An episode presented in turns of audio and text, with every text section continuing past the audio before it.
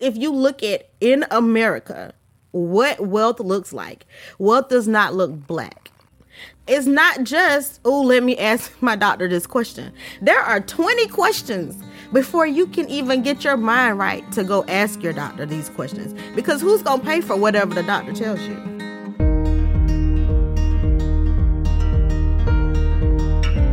Family building is supposed to be easy, and it can be a shock when it's not. The roller coaster ride of infertility can be a mix of emotions and conflicting advice along the way. As a reproductive endocrinologist and former fertility patient, I not only help patients build families every day, but I remember what the ride was like for me. Hang on tight as we learn together from experts and share stories from infertility warriors with compassion. I'm your host, Dr. Lora Shahine, and this is Baby or Bust.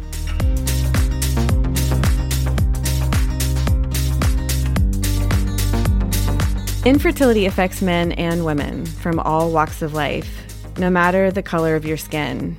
But did you know that black women are twice as likely to suffer from infertility, but half as likely to seek treatment for this disease?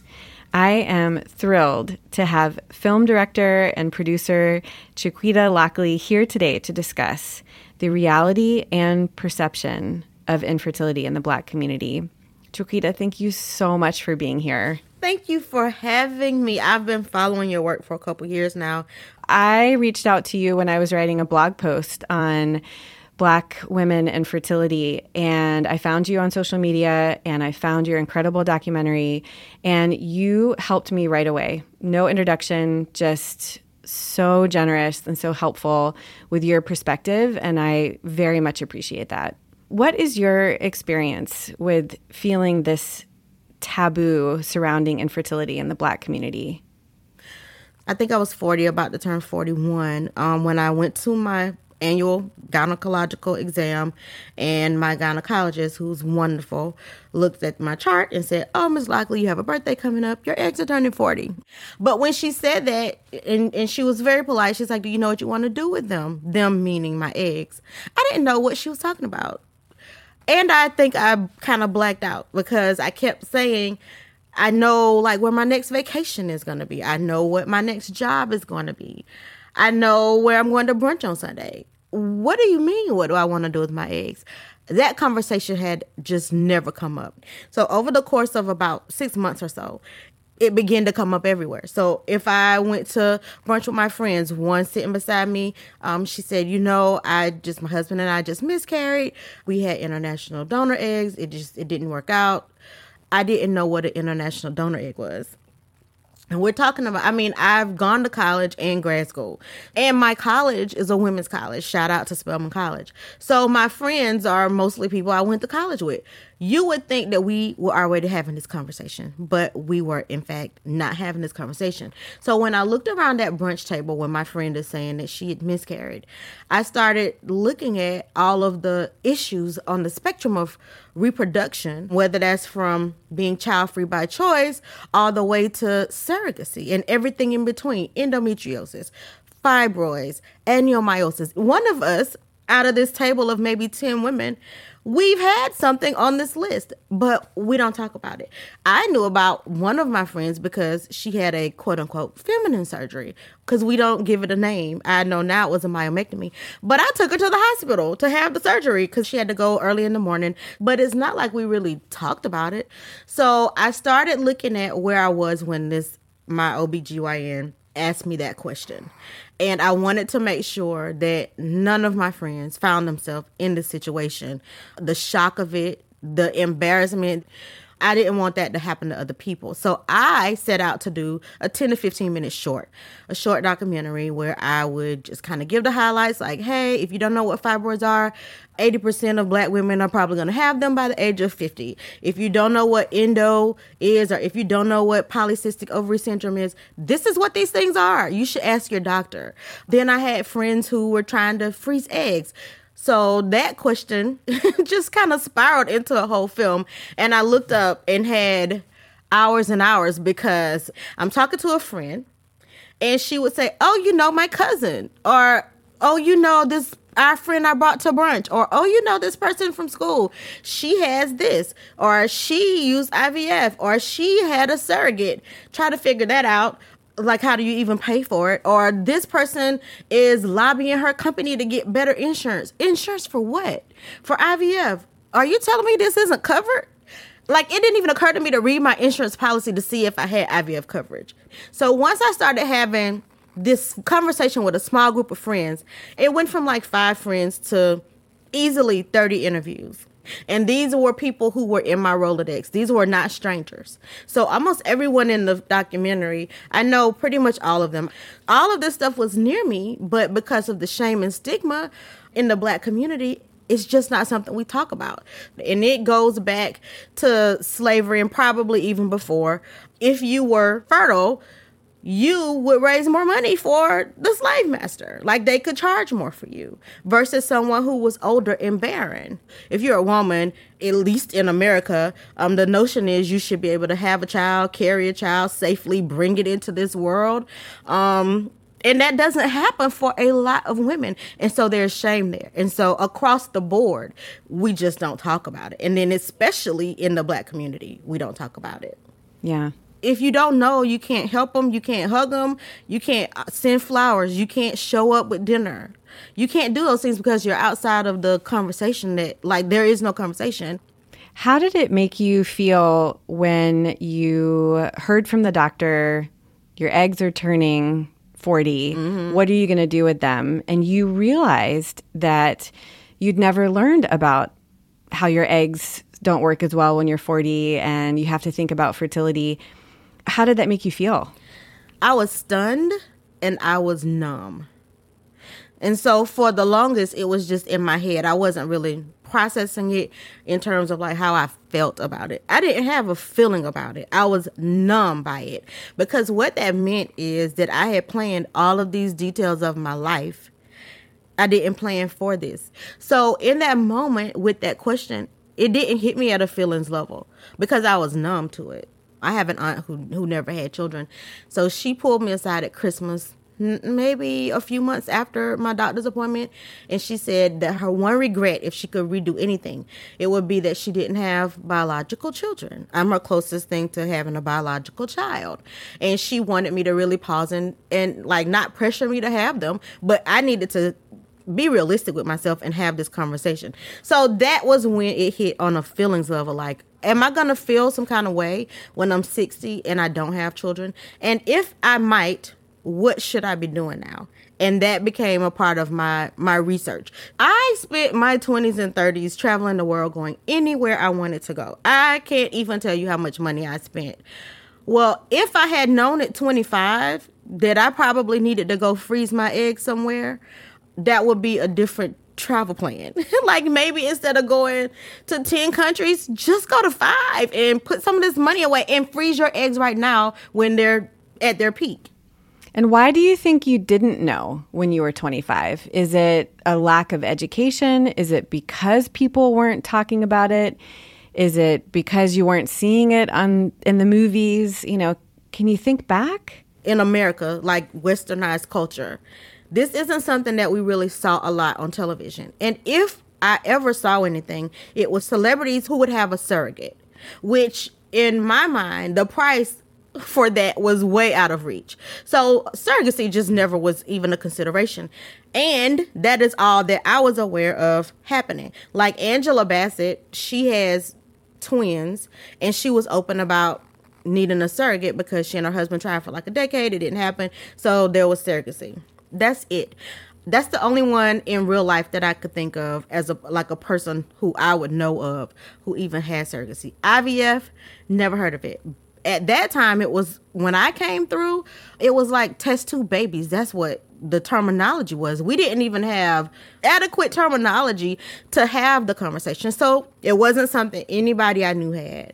And we didn't get it in health class in high school. And if your friends aren't talking about it, or your family isn't talking about it, or sharing their struggles, you're not going to realize that that's even a possibility because the narrative out there is that you're in complete control of your fertility. And when you want to have a baby, it'll just happen. Yes. And the other side of that, which I always just had in the back of my mind that I could be like 50 having a baby. There are women in my community from my hometown with no doctor. They have babies very late in life. So black women can have babies at 18 or at 48 was just somewhere floating in my mind. They had surprise babies, like change of life babies is what we call them. They had change of life babies. So they thought they were in menopause and finished. And then, oops, surprise, you know, there's a baby with a, a mom who also has a 25 year old child. So I saw more of that. I just assumed as long as I didn't have or need a hysterectomy, I could have babies until whenever. And that's just not factual.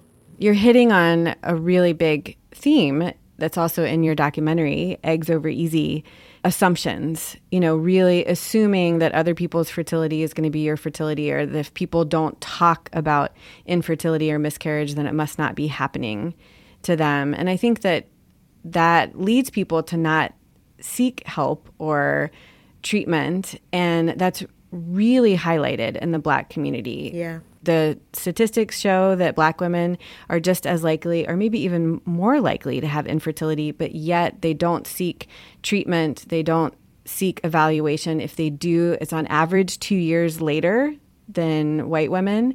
Why do you think people in the black community are not seeking help? Well, of course, I will always go back to shame because the shame is a huge part of why in my community we're making the the medical decisions that we are making. Um, so that's first and foremost. But I think what also comes into play is just not knowing. So, for example, if you grow up and you get your period every month or two forever, and your mom is like, "Oh, that's fine. I got mine. It will skip a month here and there. Just make sure you're not pregnant." And that is the conversation. That's your internal dialogue for the next 20 years. Oh, it's okay if you skip a month or two, just make sure you're not pregnant. Well, actually, you could have PCOS and uh, you could have a whole laundry list of things because that is not normal, but it's normalized. By PCOS, you mean polycystic ovarian syndrome. Yeah, that can make you have irregular cycles, irregular ovulation. And yeah, if you don't know that it's not abnormal, one of the reasons people don't seek treatment is because they don't know that something is abnormal just financially it's not an even playing field just from jump so when you hear the price tag of $12000 to freeze your eggs not everybody has an extra $12,000. And um, Keshia Knight Pulliam, she's in the documentary. And when we started, she was just a narrator. But um, as we moved because it took so many years to finish the film. So as we moved uh, further into it, Keshia needed to freeze her eggs. And Keshia is an actress, an Emmy nominated actress who had sticker shock and did not know that you would need the cost of a small car to freeze your eggs.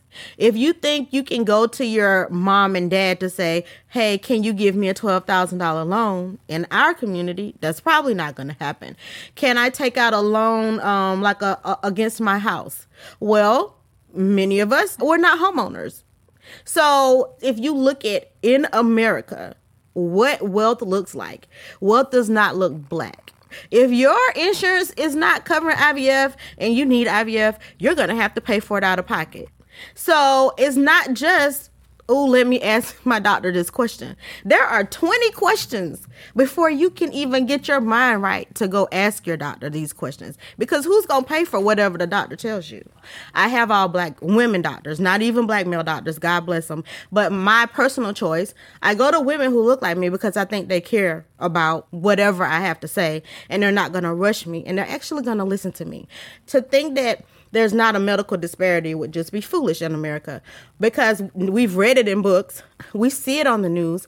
Um, one of the clips that I show in the in the documentary is uh, Judge Glenda Hatchett's daughter-in-law, her son's wife. Healthy, she is a pilot. She's like athletic, climbing mountains and stuff. Has one son, goes in the hospital fine to have her baby. Cedar Sinai, I think, the, the hospital she was at, and she starts bleeding and hurting. Her husband is saying, Hello, doctors and nurses. My wife is bleeding and hurting.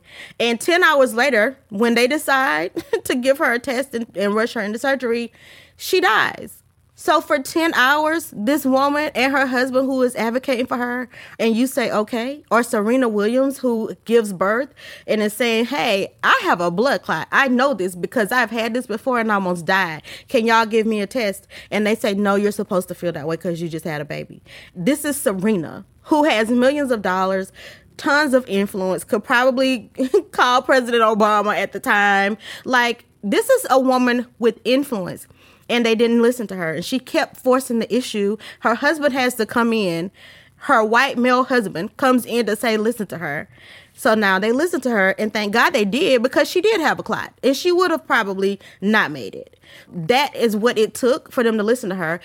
What do you think is happening to the black woman who is just in there having a baby, who doesn't have millions of dollars and millions of followers on social media? um, that bias kicks in and they may not listen to her. Maybe she has a clot and doesn't make it. So the distrust, that's not even like on the list of one to three reasons we don't go. That is the that is just it permeates all the reasons. Studies show that up to 25% of black women that do seek help for infertility feel dismissed and feel that there's bias against them. That the narrative is, is that black women don't have infertility. Black women are fertile. We don't need to run that test. And black men might not get a semen analysis because they're fertile. You know, the doctor doesn't think about it. It's a bias, and you could miss male factor infertility for years and years. For sure. Black women are not listened to when they talk about pain, exactly what you said. And we can miss a diagnosis of endometriosis. We can miss fibroids. Um, and I've seen in my own practice a woman who went to the emergency room every single menstrual cycle for a blood transfusion. Nobody ever did an ultrasound, nobody ever looked for the reason why. And finally we realized that she had a incredible fibroid uterus. Fibroids are so much more common in black women. The wonderful story that you have from Jessie Thompson her story in your film is incredible. Do you want to share her story? Yeah, for sure. So Jessie and her husband wanted to wait a couple years. They married pretty young. They want to wait a couple years to start a family. When they're ready to start the family, a year, one or two years go by, no baby. So she asked her doctor. Her doctor says, uh, just have more sex. Good luck. And by the way, you have a fibroid. We can look at it at some point. So after the baby doesn't come, she's like, okay, well, let's take the fibroids out. She ends up having five myomectomies. Five. With the five myomectomies, it causes scar tissue, which, although that was over a decade ago, she even recently had like an emergency intestinal surgery. In the middle of that, she gets pregnant. The first time is a miscarriage, the second time, she carries to six months they bring her in and say, Jesse, we need to terminate this pregnancy because her uterus lining was so thin from just all of these surgeries. And she refused to terminate at six months. So they told her, they walked her to a room and basically said, You're on bed rest and we hope this baby makes it till tomorrow. She ends up making it a couple more months on bed rest in the hospital the whole time. And then once she delivers, she flatlines. Almost dies. Yes. So they resuscitate her, they bring her back. And it would take two to three days before she even had the strength to like open her eyes to see the baby. It had been maybe 15 years of trying and five years that you could just toss into the wind because a doctor told her to just have more sex. Like that was the prescription. just try harder. And she shares that line My fibroids almost killed me that my fibroids almost killed my baby. And she just speaks with such strength. And you can see how she reflects on her own experience and wants to share that through her own book and her own stories. And she wants Black women to realize how common fibroids are and to realize what they are and ask for ultrasounds and ask your doctor, advocate for yourself and not be dismissed by the doctors. Do you have any guidelines, any advice for women that feel dismissed by their doctors? I would just say find another doctor. Wherever you are, if you do not feel like your doctor is listening to you, you're putting your life in danger. Go find another doctor. Shame is such a reason that infertility is so taboo and miscarriage is so taboo and not talked about in the black community. And Tanya James sharing her story about having a miscarriage, not realizing that that's something that happens. It was a surprise. And she says, quote, in my mind, I was the only person that had gone through this. And it was a year after her loss that she posted it on social media. And her inbox, DMs, emails just blew up with people, people that she'd known for years that were sharing that they had a miscarriage and she had no idea. It's amazing how important it is to share our stories in order to get support, but also to support others. And you really touched on that throughout your film. So, like you said, as soon as she posted on Facebook, all of these people came out the woodworks. But what was so interesting to me, they didn't comment on the front of her Facebook they DM'd her. So even still, there was so much emotion and shame attached to it that they wouldn't say it in the comment section where other people could would see it. And that's very telling because this was not that many years ago in the film, we talk with Kawana. She's a friend as well. We talk with Kawana, and Kawana says when she's leading up to 35, she knew that like 43 was her cutoff point, but she knew that she wasn't to try after that point. So once she turned like 43, that was just it for her. That conversation was pivotal to my life and to several of my friends. And because they were seeing this clip floating around of Kawana saying it, now anytime we were together, those of us who don't have children, we would have that conversation. Like, hey, did you see what Kawana said? Well, what do you think? Well, what did you decide? Are you going to adopt because you're like past the egg freezing stage at this point? Or do you want donor eggs? Well, what does that look like? And how much does it cost? So now we can have the conversation. And several of us have answers because we're in different spaces on our, our own individual journeys. So the conversation I think is a bit more robust.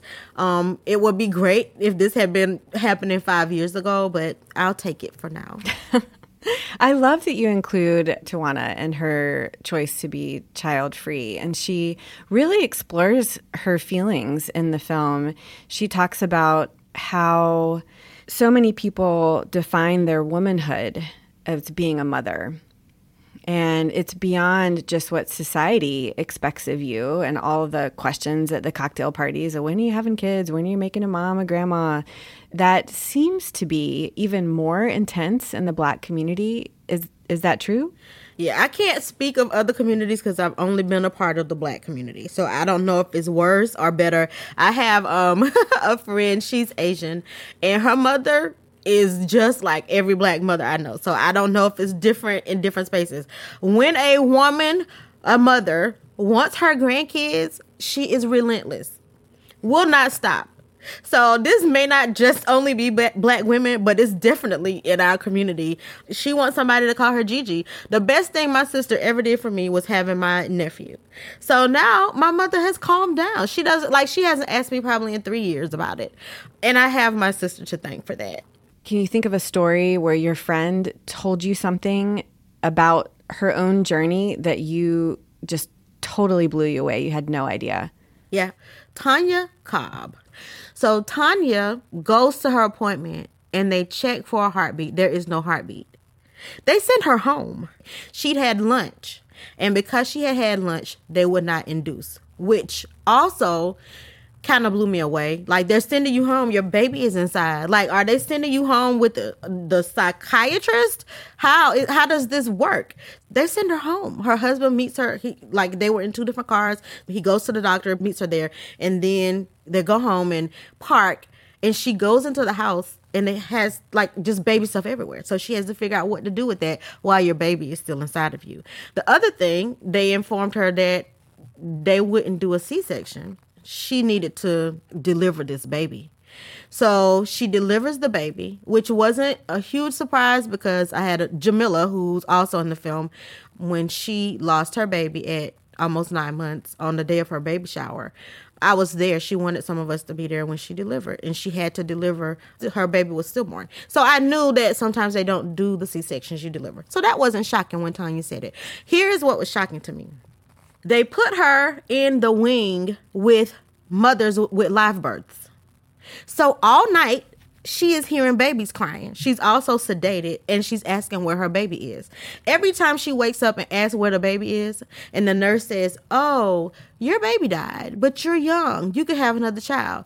She completely like wilds out and they give her more sedation and put her back to sleep. She wakes back up and says, Where's my baby? Because she hears the baby's crying. This is on loop through the night. So some of that I edited out the film because I didn't want this film to be trauma porn. I wanted to give the information, show the stories, also with compassion, so that women are not having a breakdown watching this film. As I sat there with her listening, we had to stop tape because I, even now, it's a lot. I'm so glad you didn't edit out what she said. She said, I don't care how old I am. I wanted that baby. Yeah. And that really resonated with me. When people are trying to comfort after a miscarriage or stillbirth or infant loss, they can often say things that are really dismissive and they have no idea. Saying, Oh, you're young, you can have another baby. That does not take away the grief and loss. It does not. Even in the media, this was mentioned in your documentary, Black women are always presented as being so strong and they can do it all. And Tanya talks about this. You know, superwoman complex. We can do it all. We can have a baby by ourselves and get right back to work. You know, have a miscarriage and get right back to carrying on with life and not giving the space for self care. And this is not just in the black community. This is this is period pervasive. Yeah. But I just really appreciated your hitting on that. There's a film, it's called like Pieces of a Woman, I think is the name of it. And I just watched it. I hadn't seen any previews, none of that. I just watched it because, you know, it was one of the top five Oscars film Oscar films. This woman has a whole pregnancy, like she delivers a baby and has to go right back to work because the baby died. And that means you don't get all of your days because you don't have a living baby. And she goes back to work. So the way that they showed it in the movie, they didn't tell you how long of time had passed, but she goes to the restroom and she still has on those hospital panties. Which means this she just had this baby within like a week or so. She had to go back to work. She walks in and they're like, "Why are you back?" She's like, "I don't have vacation days and I don't get maternity." Not because she should be at work, but because she doesn't get maternity leave. How? How? So when we talk about which I did in the film, you have the miscarriage and then you just go back to work and you have to be strong. It is just amazing to me the things that women are just automatically supposed to do. But when I watched that film, I'm like, oh, this is why it's nominated for an Oscar. I've never seen the conversation come up. What happens when you have to go back to work? Mm-hmm. So women every day are miscarrying and they get the little two days off, if they even have two days, and they are right back at work. Trying to function, not having anybody to talk to or anybody who knows what's going on. Or if they were big enough to like show, if they were far far enough along to, to be showing, you're back and explaining why there's no baby. That is a lot so much of your film and so much what you're educating about is making sure that people are aware of infertility, of a, are aware of these reproductive issues, and bringing it out of the shadows, taking it away from shame so that people can get the information they need in order to advocate for their care. You show that through women that wish that they'd frozen their eggs or have frozen their eggs or had miscarriages or had fertility issues, were surrogates. Like just so many stories throughout the film are really focused on education, advocating, and the way to do that is through education. And it's sharing, sharing stories with your friends, sharing your experience, and asking questions. And I just can't thank you enough. Thank you. Thank you. Thank you. I'm glad that it resonated representation is so important. And there's an actress in your documentary that really talks about learning about egg freezing through preparing for a role. Can you share that story? Yes. So Andra Day, she um she sings the song Rise Up, which you know is like an anthem in our country. I get a call from my executive producer, Felicia Fant. I'm on my way to the airport to, to shoot some interviews in LA. She says, Andra wants to know if you want to interview her. Well, we were using um, two of her songs. We wanted to close the end of the film with the song Rise Up, like to give everybody hope. So that was the conversation that I was trying to have with Andra. Like, can we use your song? You know, she wanted to, to be a part of the film. I'm like, okay, I don't know what her story is, but I would love to talk to her. So by the time it took me to fly from Atlanta to LA, I land and there's a confirmation It's like, Andra is on board. What's the address? So, you know, I give the logistics and she shows up. Andra, who is nominated, just won a Golden Globe and is nominated for um, Oscar for Best Female Actress. So Andra shows up, understated, and begins to tell me the story. I do pre-interviews before I shoot any before we film anybody. So I'm asking her, you know, like what's the backstory? And she says to me, you know I'm doing this film. They had been working on the film for like as long as I had been working on the documentary. It took forever for them and for us. So she's like, I've been working on this film. The production company has to insure all of the key cast members, like the, the lead actors. You need an insurance writer. And that means your doctor has to, like, you have to take a physical for your doctor to sign off and say, yes, you are up to par. You can do this film, and they can give you this trillion dollar insurance policy or whatever. Her doctor wouldn't sign off without her deciding about egg freezing because she would be required to lose a lot of weight in a small window of time. She had, she ended up losing 39 pounds quickly.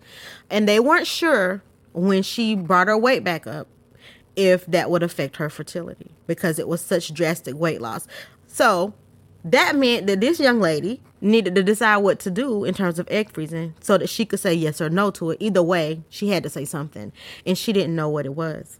She didn't know anybody who had ever in life frozen their eggs. And if she knew them, they didn't reveal themselves. So she didn't she didn't know. So she actually thought it meant like do they go in and like take all of your eggs out? Like what does this look like? Do they remove a body part? Like do they take your ovaries because the eggs are in the ovaries? That was a completely normal train of thought to me. But she's taking her experience of learning about this option uh, later in life and she's speaking out about it. She's sharing her own story and her own truth as a way to educate other young women to make sure they know their options. Um, Particularly young women, because if you're 25, you are not thinking about this. So Andra has been very vocal to millennials and to now Gen Z just to say live your best life and also pause to be mindful, to be aware. Because once you have the information, you do whatever you want to do with it. But at least we can say, as this generation, we're going to make sure you have information because the boomers did not give this information to my, I'm Gen X and they did not give this information to us. Part of it, you know, was still in development. 40 years ago, the technology that we have today did not exist. I don't even know, did ICSI exist 40 years ago? Um, so the oldest IVF baby is now in her young 40s, and egg freezing was only really approved as an what was considered experimental until 2012. So that's a really new technology. That's not even a decade. Mm-hmm. So I can't just say, oh, the boomers didn't tell us. So I think our charge for the next generation is like we are responsible for giving this information to them. And then they can do with it what they please, but at least they'll have it. Chiquita, thank you so much for being here. I loved hearing all about your film, Eggs Over Easy. I can't wait for it to come out. Until it comes out, how can we find you? So we are on Instagram, and that's at Eggs Over Easy Film.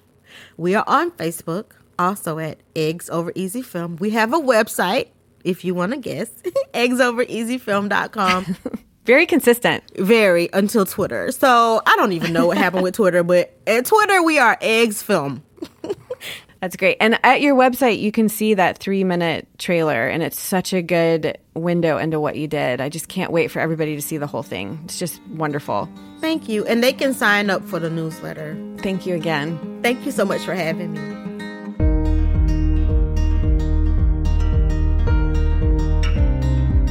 Thank you so much for being here today. I just loved catching up with Chiquita Lockley and listening to her perspective on the taboo subject of infertility in the Black community.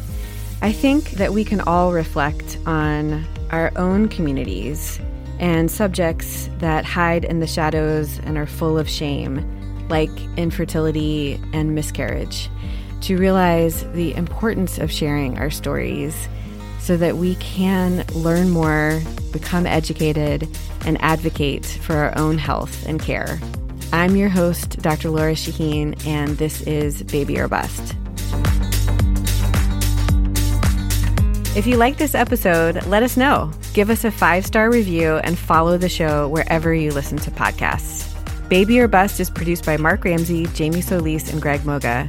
Executive produced by Paul Anderson, Nick Panella, and Andrew Greenwood for Workhouse Media. Baby or Bust is a Mark Ramsey media production.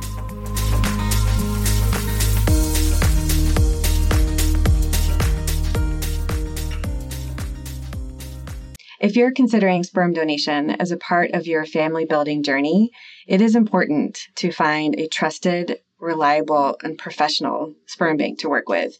I refer my own patients to Seattle Sperm Bank, and I've heard excellent feedback from patients about their experience working with these professionals.